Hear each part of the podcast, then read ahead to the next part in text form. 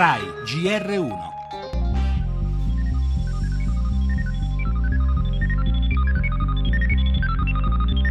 Il piccolo lander Philae, il robotino astronauta della missione Rosetta, si è svegliato dopo sei mesi e ha inviato i primi dati dalla cometa sulla quale era atterrato in novembre. Durante l'ibernazione quasi tutti i computer sono spenti, tranne quello che controlla la temperatura.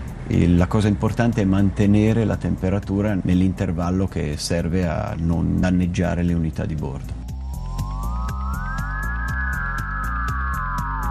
Il Sole ha ripreso a dare potenza al lander, permettendo che i dati raccolti potessero essere trasferiti alla Rosetta che gli orbita attorno.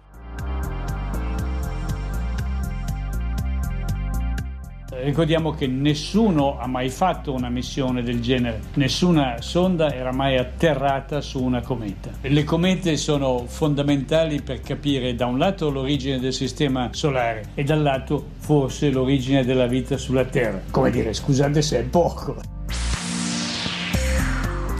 Un sonno siderale prima del risveglio. Il lander Philae, il robotino sganciato su una cometa dalla sonda Rosetta, dopo sette mesi ha ripreso a inviare informazioni preziose per dare seguito a un'impresa mai tentata prima, cominciata qualcosa come undici anni e seimila chilometri fa.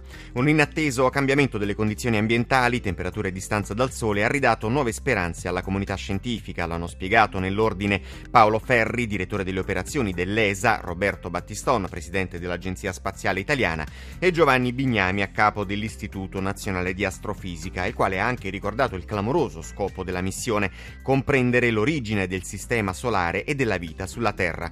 Quella stessa vita che però non sempre qua giù riusciamo a tutelare, dai suggestivi successi dell'Agenzia Spaziale Europea alle profonde incertezze di un'altra Europa, quella politica, che non riesce a dare una risposta al dramma dei migranti.